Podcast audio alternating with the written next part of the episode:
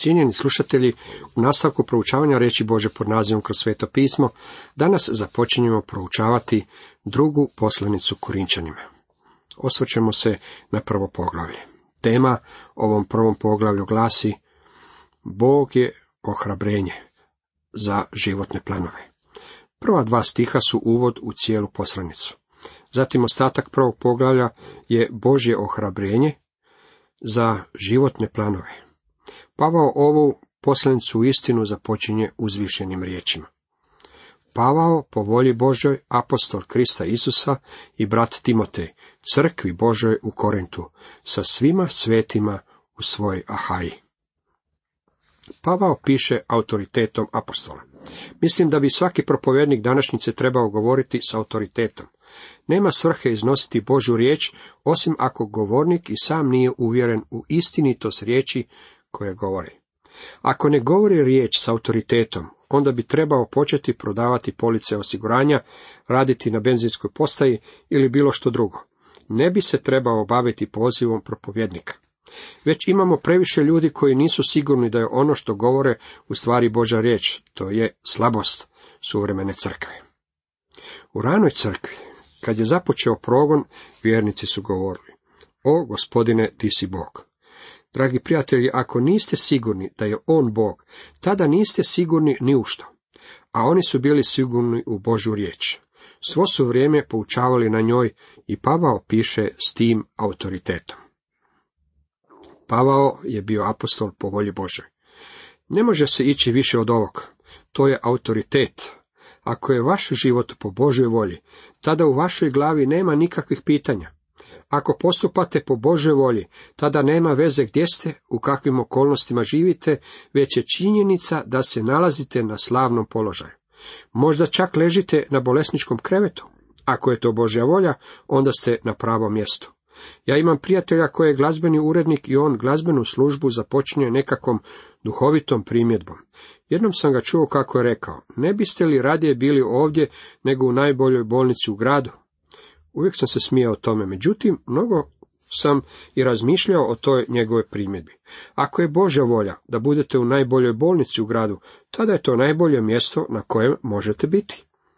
I brat Timotej, meni se ovo u istinu dopada. On je brat po Kristu apostolu Pavlu i cijeloj crkvi u Korintu. Na drugom mjestu Pavao naziva Timoteja svojim sinom u vjeri. Međutim, kad Pavao piše crkvi, stavlja Timoteja na isti nivo kao i sebe. Meni se jako dopada način na koji Pavao druge ljude iznenačuje sa sobom. Crkvi Božoj. Drugim riječima mi ovdje govorimo o Božoj crkvi. Čujem kako ljudi govore moja crkva, a ponekad se i ponašaju kao da se radi o njihovoj crkvi.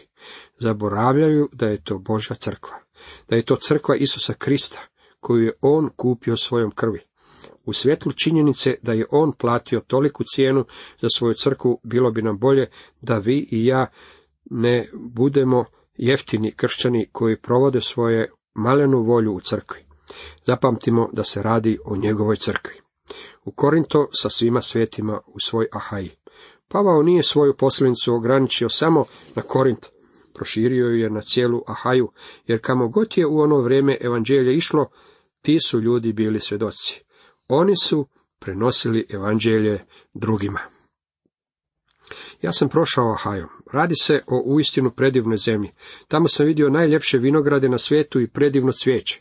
Mogu si zamisliti kako su izgledali ti prvi kršćani zaglibjeli u grijehu u Korintu. Zatim, kad je Pavao došao s evanđeljem, povez je pao s njihovih očiju. Svjetlo je zaselo u njihove potamnjele duše. Odvratili su se od svoje grijeha živome Kristu. Tada su prošli svom ahajom svjedočeći za Krista. Mnogi su ljudi došli Kristu. Pavao je također i razgovarao sa svima njima. Svima svetima u svoj ahaj. Kako je to divno. Dragi prijatelji, crkva Božja koje se Pavao obraća u ovoj poslanici je crkva u Korintu.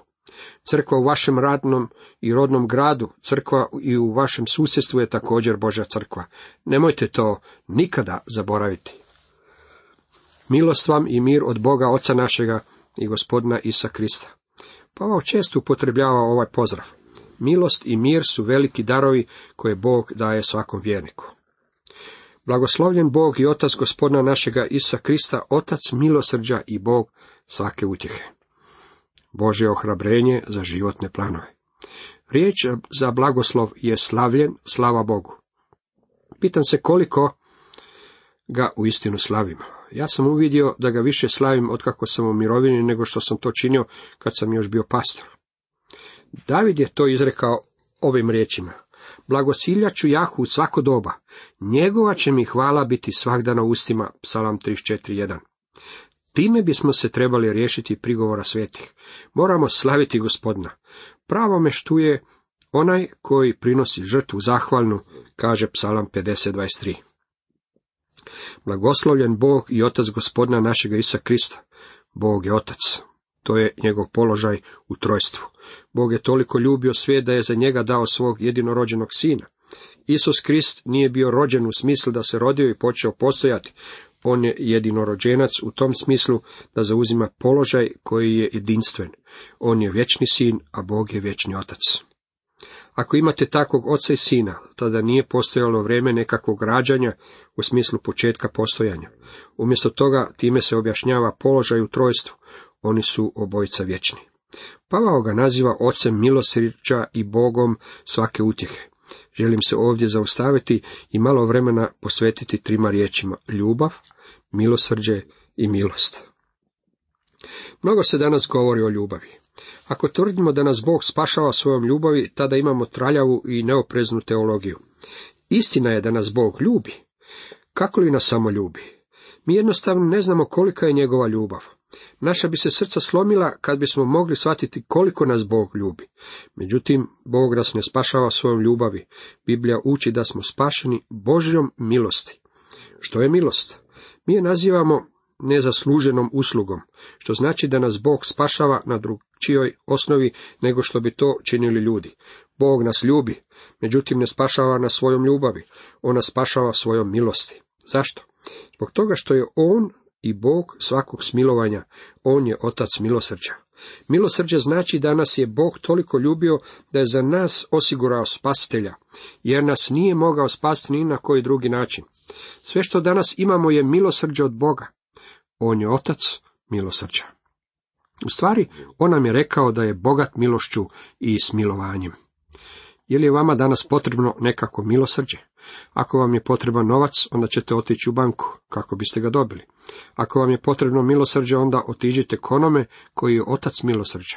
Ako vam je potrebna bilo kakva pomoć, dođite k njemu. Na koncu, sve što danas imate je milosrđe od Boga. Vi to ne zaslužujete. Ja ne zaslužujem ništa od onoga što imam. Ja nemam mnogo, međutim i ono što imam je milosrđe od Boga. Bog mi je bio milosrdan i stavio me u svoju službu. Vi me ne poznajete onako kako se ja poznajem. Kad biste me poznavali onoliko i onako kako se ja poznajem, vi me uopće ne biste slušali. Čekajte malo, nemojte isključivati radio. Kad bih ja poznavao vas onako kako vi poznajete sami sebe, ne bih vam govorio. Odmah bih prekinuo. Vidite, vama i meni bilo je iskazano milosrđe. Ja sam u službi zbog Božjeg milosrđa. Moram vam reći i nešto što mi jako teško pada. Imao sam tumor, a vjerojatno ga još uvijek imam u svome tijelu po Božjem milosrđu. Ne volim o tome govoriti, međutim to je istina. Sve što imamo je milosrđe. Ne samo da je on otac milosrđa, već je on i Bog svakovrsne utjehe. To možete iskušati u najtežim okolnostima života. Patnja je pravi ispit. On je Bog svakovrsne utjehe. On će vas utješiti u bolnici. On će vas utješiti na pogrebu nekog koga ste izgubili. On vas može utješiti na svakom mjestu u bilo koje vrijeme. On je Bog svakovrsne utjehe. Postoji prava utjeha, a postoji i njena kopija. Ja ne volim kad ljudi uzdišu i govore, Bog je dopustio da me ovo snađe i ja to prihvaćam. Kad oni to ne prihvaćaju, već se bune svim silama protiv toga. Budite pošteni s Bogom. Recite mu kako se osjećate. Recite mu da vam se ne dopada ono što vam se trenutno događa. On i onako zna sve o tome. On želi da iskreno s njim razgovarate. Utjeha može biti prava ili lažna. Postoji suvremeno shvaćanje da je utjeha neka vrsta slatkaste sentimentalnosti s naglaskom na slabost. Ja se sjećam da kad sam bio dječak često sam padao i povređivao koljena. Uvijek sam se pitao zašto me majka nije oblačila u duge hlače. Međutim, ona to nije činila. Kad bih ogrebao koljeno, ona bi ga poljubila i rekla, sada je sve u redu. Ona bi me zavarala da je sve u redu i ja bih prestao plakati. To je sentimentalnost. Ona je slatkasta i ljubka. Međutim, došao je dan kad sam počeo ići u školu i obeshrabrio sam se jer nisam imao ni malo novaca. Tada je sjela sa mnom i razgovarala. Bio je to žestog govor. Rekla mi je, sada, sine moj, moraš biti muškarac. I takve su mi riječi poslužile kao utjeha. Ljudi se obraćaju svemu i svačemu kako bi primili utjehu. Postoji vrsta viskija koji se zove južnjačka utjeha. Ja sam s međutim to nije nikakva utjeha. Takva vrsta utjehe uništi će svaku obitelj. Drugi se za utjehu obraćaju drogi, međutim niti tamo nema nikakve utjehe. Reč za utjehu je parakaleo, što znači odstraniti ono što je uz nas. Sveti duh nazvan je tješiteljem, on je pozvan na našu stranu. Kad je gospodin Isus obećao poslati svetog duha, rekao je, neću vas ostaviti kao siročad. On ih nije želio ostaviti kao siročad bez utjehe, već im će poslati tješitelja. Svojim je ljudima rekao, no kažem vam istinu. Bolje je za vas da ja odem, jer ako ne odem, branitelj, tješitelj, neće doći k vama. Ako pak odem, poslaću ga k vama, Ivan 16, 7. Tko je dakle tješitelj? To nije netko tko samo poljubi našu ranu, već je on pomoćnik, snažitelj i zagovornik. On je onaj koji je poslan ojačati me i utješiti me, olakšati usamljenost, ublažiti patnju i utišati strahove. On znači pomoć u vremenima zastrašujućih nevolja. Slušaj o Jahve i smiluj se meni, Jahve budi mi na pomoć. Psalam 30.10. To je vapaj duše koje je potreban tješitelj. Bog je Bog svakovrsne utjehe. On nas tješi u svakoj našoj nevolji, da bismo i mi sve koji su u nevolji mogli tješiti onom utjehom kojom nas same tješi Bog. Uistinu je predivno što imamo Boga koji nas može utješiti u svakoj našoj nevolji. Jedna je stvar imati utjehu kad sunce lijepo svijetli i kad nas netko tapša po ramenu. Međutim, dragi prijatelji, ono što je nama stvarno potrebno je utjeha u vremenima nevolja. Vidjet ćemo da je Pavao iskusio takvu vrstu utjehe u vremenima kad je sam prolazio kroz brojne nevolje. Vidite, nama je potrebno presvjedočenje Božje prisutnosti u svim okolnostima našeg života. Na područjima naše najveće potrebe, u našoj usamljenosti i u trenucima očaja koji nas u životu obuzimaju. Kršćanstvo je samo teorija za mnoge ljude. Za njih je to samo ono što ispovjedaju ustima. Ono je nalik nekakvom ogrtaču kojeg ti ljudi oblače za posebne prigode i tada ga nose olako. To je najobičniji obred i isprazne riječi. Dragi prijatelji, moram vam reći kako je dokaz kršćanstva način na koji ono hoda ulicom svakodnevnog življenja. Apostolu Pavlu kršćanstvo nije bilo samo puka teorija. Jer kao što su obilate patnje Kristove u nama, tako je po Kristu obilata i utjeha naša. Bili mi u nevoljama, pritisnuti, za vašu je to utjehu i spasenje. Bili utješeni, za vašu je utjehu djelotvornu. Da strpljivo podnesete iste patnje koje i mi podnosimo. Vidjet ćemo kako će Pavao mnogo govoriti o nevoljama kroz koje je prošao, kroz koje je trenutno prolazio i o Božoj utjehi kroz sve. I tako je stamena nada naša o vama, jer znamo, kao što ste zajedničari patnja, tako ste i utjehe. Ne bismo odista htjeli, braćo, da ne znate za nevolju koja nas je snašla u Aziji. Bija smo prekomjerno preko snage opterećeni, te smo već strepili i za život. Ali u sebi prihvati smo i smrtnu osudu, da se ne bismo uzdali u same sebe, nego u Boga koji uskrsuje mrtve. On nas je od takve smrti izbavio i izbavit će nas. U njega se uzdamo, on će nas i dalje izbavljati. To je predivno. Tu nam je objašnjeno zašto Bog dopušta da prođemo kroz nevolje ili da se razbolimo. Pavao ovdje govori kako je bio bolestan gotovo na smrt. U stvari imao je smrtnu osudu u sebi. Bio je tako bolestan da mislim da mu je liječnik rekao da će umreti. Bilo je i drugih koji su mislili da ovdje govori o iskustvima sa ruljom u Efezu, koja ga je željela ubiti. Oni bi Pavla rastrgali na komadiće i on bi postao mučenik. Mogao je govoriti o bilo kojem iskustvu. Sve bi to u sebi nosilo smrtnu osudu. Međutim, Pavao je rekao da Bog koji uskrsava mrtve, nas je od takve smrti izbavio i izbavit će nas. U njega se uzdamo, on će nas i dalje izbavljati.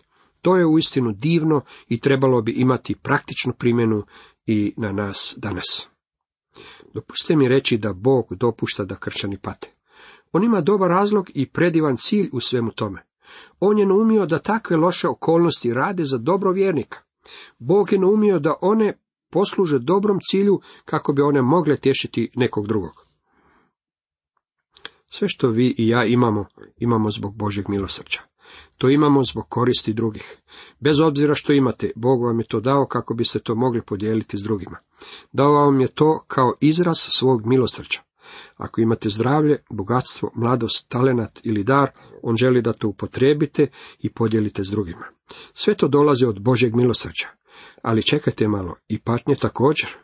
Ako patite za Krista, Bog je dopustio da vam se to dešava. Dr. Harry Alan i Roncide običavao je pročitati priču o svome prijatelju koji je bio u Beću na razgledavanju grada.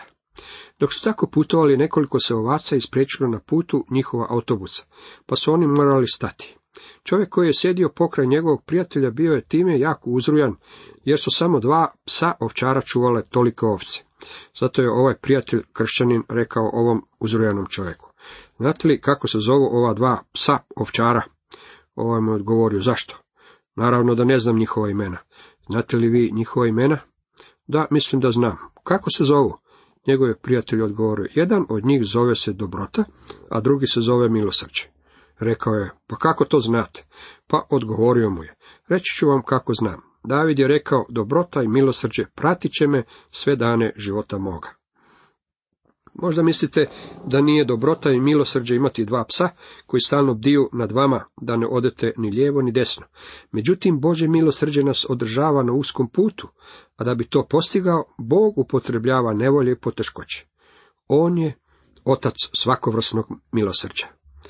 Sada ću biti jako osoban. Na nekoliko mjesta pojavio mi se tumor i bit ću vrlo iskren s vama. Moj mi liječnik nije ponudio baš previše nade. Međutim, Bog me izbavlja.